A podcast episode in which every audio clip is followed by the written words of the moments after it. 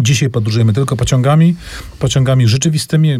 Kręciliśmy się głównie dotąd po kontynencie amerykańskim, właściwie kontynentach amerykańskich, a teraz przeniesiemy się do świata, mm, jak rozumiem, fantastycznego. Tak, dawno w piątce z literatury nie było propozycji dla czytelnika młodzieżowego. W ogóle nie wiadomo, czy taki czytelnik jeszcze istnieje. No jak już... to? Przecież tu siedzę obok ciebie, o co chodzi? No, ty jesteś czytelnikiem dziecięcym jeszcze, Tomaszu no. drogi, natomiast czytelnik... Z aspiracjami do młodzieży. No dobrze. Mm, a więc dla aspirującej młodzieży, ale też dla takiej młodzieży, której już się pierwszy wąs sypnął, a nawet skroń mogła i posiwieć, China Mieville i Toromorze. To znany i ceniony twórca literatury fantastycznej. To jest jedna z jego e, powieści. Niezwykle ciekawie wymyślony świat, którego to podstawą są właśnie tory. Tory, które są absolutnie wszędzie, się krzyżują, e, mkną nimi najróżniejsze pociągi. Wokół jest pustynny krajobraz upstrzony najróżniejszymi niebezpieczeństwami. E, no a cała akcja powieści odbywa się na tych torach właśnie i w tym dystopijnym świecie okazuje się, że tam, gdzie tory się kończą, zaczyna się jakaś nadzieja. W naszym wypadku jest chyba dokładnie odwrotnie, bo torów ciągle nam brak, ciągle za mało, ale może to się kiedyś zmieni. Tak więc tym, tych młodych i tych troszkę starszych zapraszamy do romansu z dystopią China Miwila Toro Morze. Pociągi oczywiście dostarczają wiele przyjemności, ale bywają też scenerią dramatycznych wydarzeń i taką właśnie scenerię możemy zobaczyć w reporterskiej książce Oscara Martineza pod tytułem Bestia, o ludziach, którzy nikogo nie obchodzą. No tej książce kiedyś już dość dawno temu, jak się okazało, rozmawialiśmy.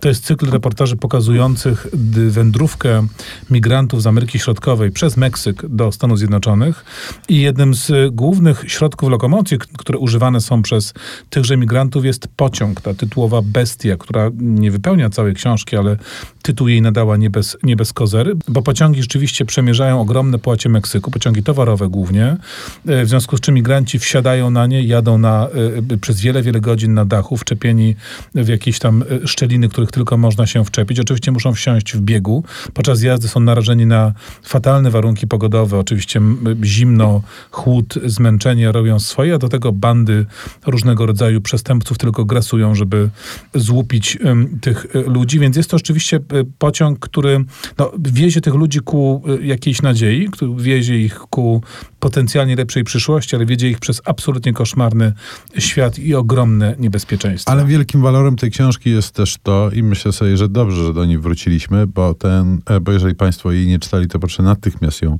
próbować zdobyć, bo to jeden z najmocniejszych reportaży ostatnich lat. Wielkim walorem jest to, że Martinez wie, o czym pisze, to znaczy on z tymi ludźmi podróżował, on się bestii czepiał i momentami rzeczywiście te opisy są niezwykle mm, sugestywne. Sugestywne dlatego, że po prostu e, prawdziwe. Natomiast zupełnie inne rzeczy wydawały mi się w trakcie lektury opowiadań Stefana Grabińskiego, do których no, nie mogło ich zabraknąć na naszej pociągowej e, liście. Bo no to... tak, bo jak, jak coś turkocze na, na torach i do tego jest straszne, to przecież Grabiński.